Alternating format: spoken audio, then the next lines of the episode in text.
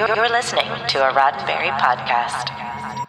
The Trek Files, Season 9, Episode 11 A Price Far Above Rubies, Beat Sheet, August 23rd, 1989.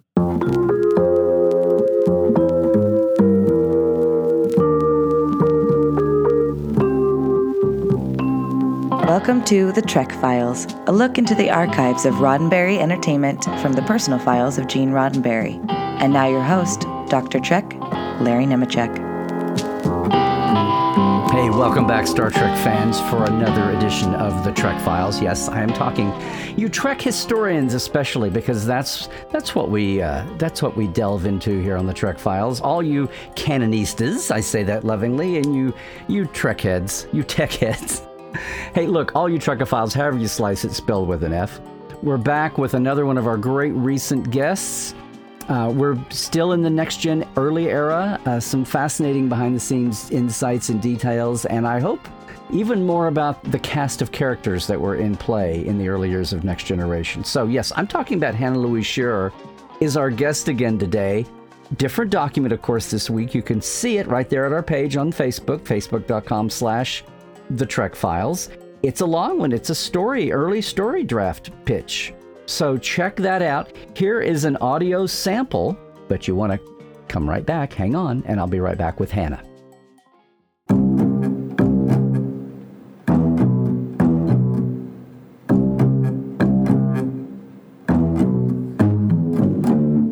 Teaser, Scene 2 Troi's Quarters.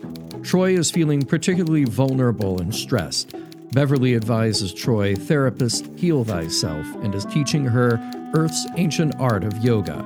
They do sun salutations while Troi is interrupted constantly by crew members. She's never off duty.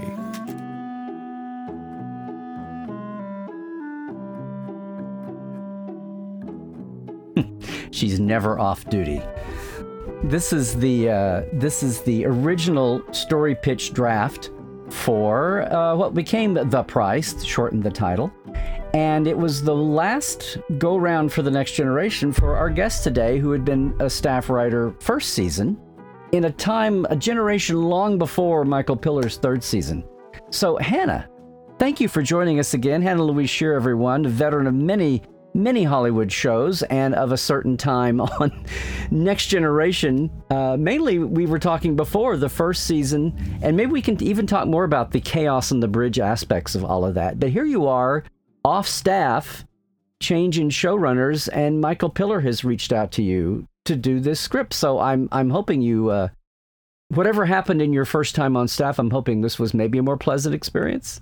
Oh, absolutely. Uh, Michael Piller was just a lovely, lovely man. And I think he and Rick Berman took me to lunch. I was shocked that they called because shows don't usually do that. So they took me to lunch. Well, let's let's remember, let's refresh again. You were on staff and seemingly doing it's not like things went really sour that you no. were performing. And then we had the writer strike and going from season 1 to season 2 and and then you know nothing and then bye bye without saying bye bye so um, I, I, you know, clearly I did a couple of things that I barely remember doing um, on the show.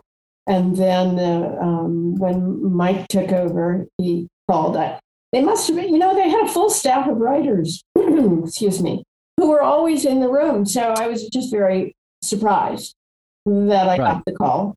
But but I did, and I came in and I pitched to um, an entire room of writers, if I remember.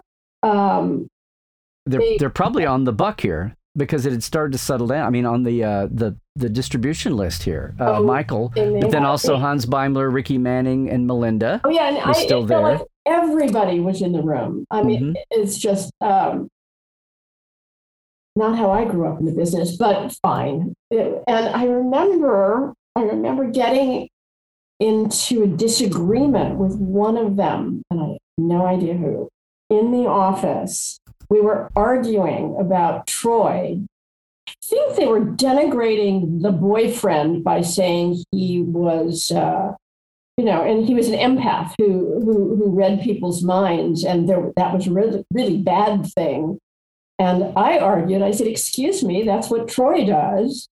That's what they pay her to do. And so we're going back and forth and arguing. And Mike Piller is behind the desk and he's going, Oh, this is great. This is great. Put it all in the script. So um, so that that is a memory I have of working in the, the writer's room.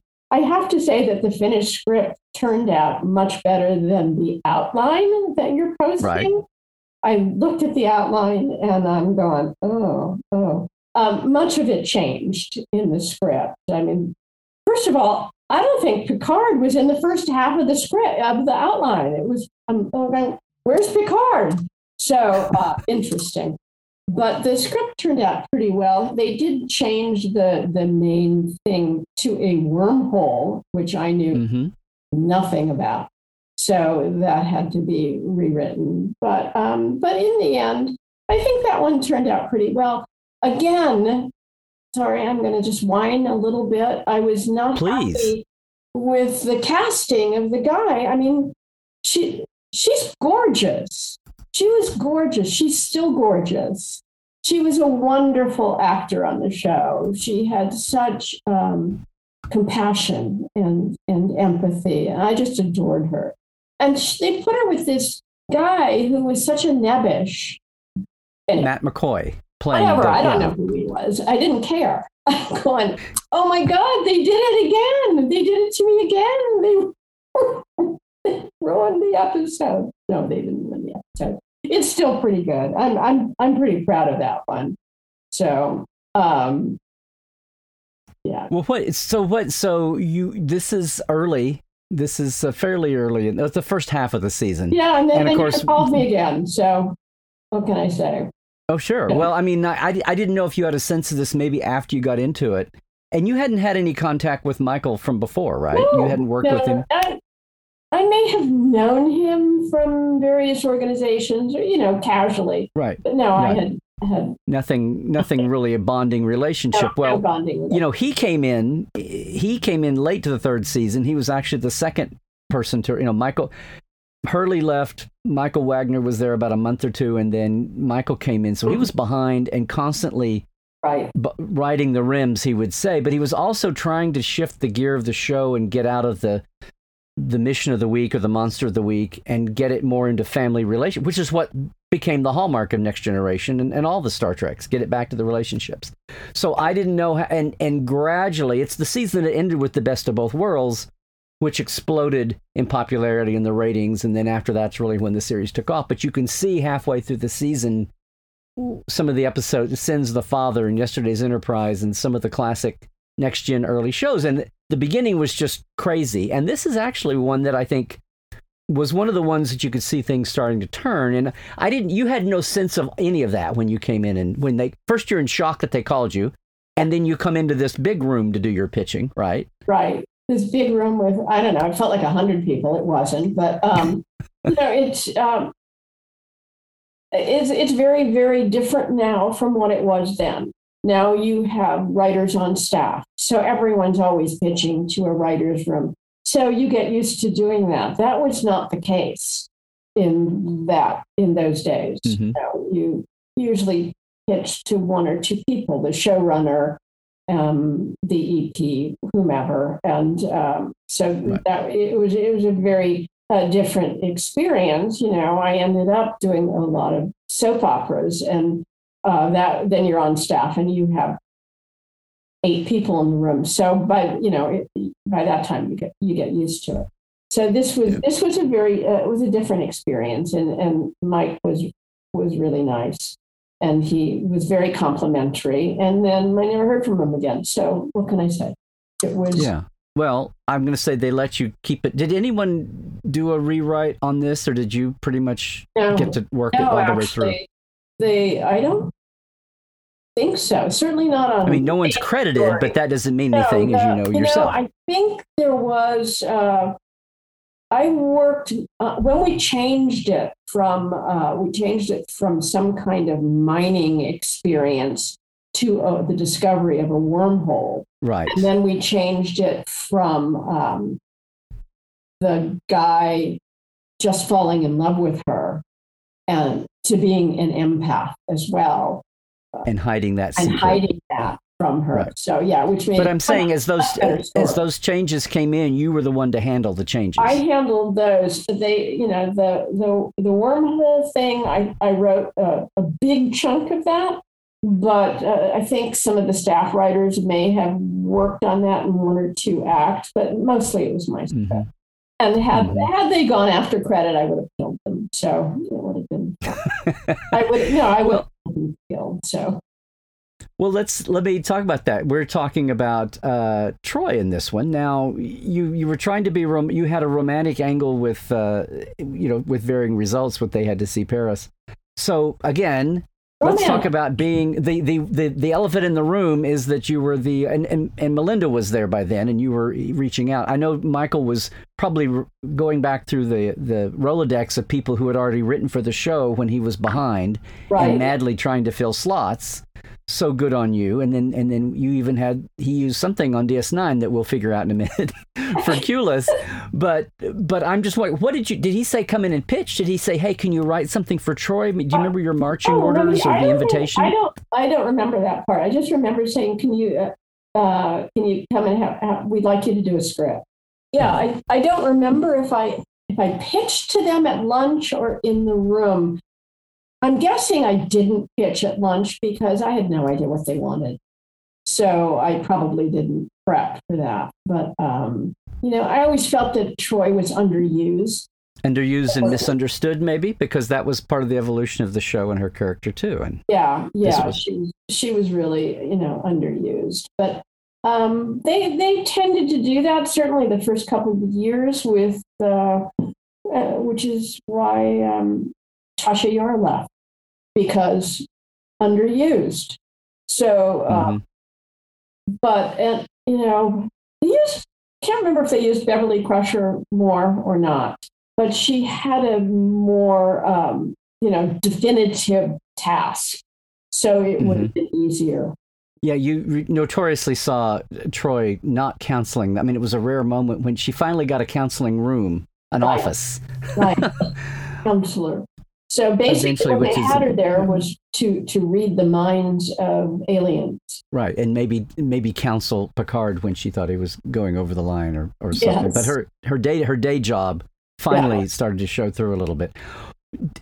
I'm just trying to think. What I'd love to talk about here is also like your time as a woman in Hollywood at that time. I mean, just to be blunt about it, and you were on staff, and you we laugh about the the one woman at a time on staff rule then.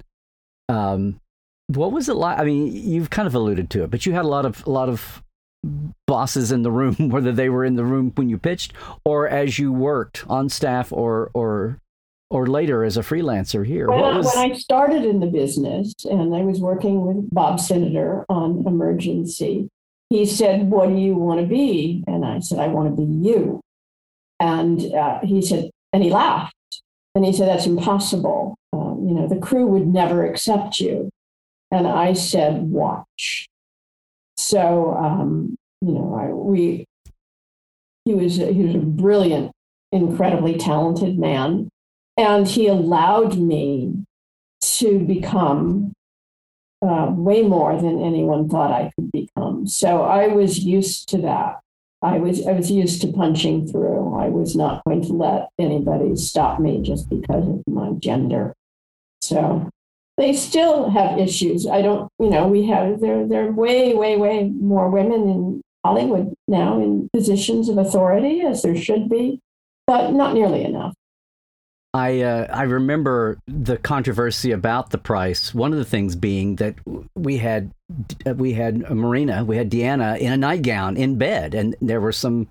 I mean, do you remember the was there contra, you know the whole sexual limit of the show where that was at the time and and depicting even even you know just baby steps toward oh look these these folks have sex on in their spare time. So um, yeah, yeah, it was. Uh, you know, she she we wanted to portray her as a woman who had uh, feelings and emotions and a life, because what you what you didn't see on the show a lot when, when I was on the show is um, that they they were human beings. So, but no more phone calls after this. I guess things settle down, I, except for the DS9 episode. So, Q-Less, I'm thinking maybe Michael was trying to pay you a little homage there and take an idea crumb from a next gen something you did, and um, with Q, with because you didn't write a Q episode with John de Lancie. Certainly, yeah. you know, and and as I said, I, I was I really liked John de Lancie, so um, having having cast him in other stuff. Wait, wait, wait. What did you What did you have John in? Oh, um, an emergency uh, spinoff we did, a two-hour emergency spinoff toward the end of its run. I think it was like in 70, 1978. And we cast John as a um, as a doctor, and it would have been a spinoff, and he would have played a doctor been a been a regular on this spin-off show? Yeah. Oh, okay. Yeah, I think I think he was in the San Francisco show. So um, yeah, so I found you know I saw him long before he played Q, but uh, he's great as Q. Well, I remember him from his years uh, in the soaps playing Eugene, the crazy inventor. Um, wow. Well, so so I mean, really, really quickly, you worked with Morrie Hurley. Some of these colorful characters, like Leonard Maizlish, oh, the attorney. Oh dear God. Okay, can I wait? I can't get sued, can I? Uh, wait, they're they're gone, right? Okay, so yeah, Leonard Maizlish and I actually had a decent relationship because oh. I was lucky because he had rented an office in my dad's law firm. And so he and he he liked my dad. So he was actually pretty nice to me. He didn't give me wow. any, he did not give me a hard time. Um now maybe he still had the office in my dad's firm. I'm not sure about the timing of it and that maybe we're talking about gene uh, gene roddenberry's legendary infamous uh, pit bull attorney consigliere his consigliere yes better term yeah. uh, and no offense to any of the pit bulls out there uh, yes. No, I love pit bulls. So, so Leonard was actually a very wow. pleasant to me. So you were in a rare club then. Apparently, a small club. This is what I understood yeah. later. Yes, he was not. You know. So, but you talked about Michael Piller. What about Maury Hurley? Oh, who, who was? Uh, oh dear. Oh dear. Yeah. Uh, uh, he was very talented. He was a very talented writer and uh, he just he, he was uh, I, I, think he was a very typical male producer writer of his time and um, he wasn't particularly nice to me so mm-hmm. um, and really you know i was working for him he didn't have to be nice to me it would have been a happier experience had he been but um, I have to say, most people in this business are, um, yeah, you know, they're not empaths. They're not like Troi. So they, they have their own agendas. And um, right. Corey certainly had his own agenda. Well, you you wound up spending a lot of your career working in soap operas later for a long time, and had had a lot of the series work. I mean, what do you how, how do you look back now? It sounds like you haven't been. I mean, you're not a guest on the convention circuit. It was kind of a small window, although I will say that you were there at a great time and saw a lot in, in an extended conversation I'd still love to have with you sometime. But uh, how do you look back at your Star Trek days and the and even like Star Trek then in the industry? Do you, do you watch any of the current shows? Do you watch any other sci-fi? I, I don't. Um, no, right now I'm uh, both teaching television writing and writing a book, which is coming out at the end of November. So oh. you can look for it, Fortune, Fortune's Son, and uh, I'm very happy with how it turned out. So now, is that is that about nonfiction about your career? No, no, no, is... no, no, no. It's a fiction. It's about a detective oh. and his nine-year-old son who happens. See, Star Trek never goes away. The nine-year-old son is, uh, tends to have visions. So some of that never leaves you when you write about it. So um, mm-hmm. Uh, and, you know, it's about a parent trying to adjust to this reality that he doesn't believe in. So, and the son gets in trouble. It's very well done. I'm very proud of it. So that's, that's good. good. Um, okay. And so I look back on Star Trek. It was a great learning experience. And um, I, I think I, I, I was happy to do some good writing on it. And it's still there. So there you go. It's still held up. Uh, I have not seen any of the new shows. It almost feels as if one of your your the best delivery of one of your scripts was the one third season was the price. I Absolutely. Mean, do you feel? Yeah. Uh, yeah, uh, absolutely. Although I, I, have to say that um, Denise Crosby, I thought she did such a great job in delivering her own eulogy. She did such a lovely job that uh, that anytime I see that, I go, oh, you know, it it, it really um, it makes me feel good to know that I was able to do that and to um, send her off. and to send her off in a in a really good way. So, well, excellent. So we should all be looking for the name of your book coming is Fortune's Son. Fortune's Son. Fortune's Son. We'll look for that in November. But Hannah, thank you so much for joining us here uh, and, and revisiting some of these years. Thankfully, they're not so painful and traumatic yeah. that uh, you don't mind walking us through them. And I, I feel like you kind of had a happy ending. I did. The... I did. That was, you know, um, yeah. Piller, Piller was a good guy. So there you go. You know, ev- everything ends. So excellent, excellent. Well, thanks again for joining us. My pleasure. Hey everyone, the Trek Files is produced by Roddenberry Entertainment. All of our documents and your chance to comment are available at facebook.com slash the Trek Files. Now, for more deep diving of Star Trek behind the scenes, visit Dr. Trek and Portal 47. Yes, that's me, at larrynemecek.com. That's where you can also link in for all the new Trek Files swag and shirts at our TeePublic shop, too. Trek well, everybody.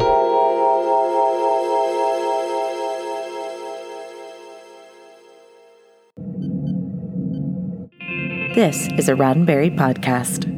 For more great podcasts, visit podcast.roddenberry.com.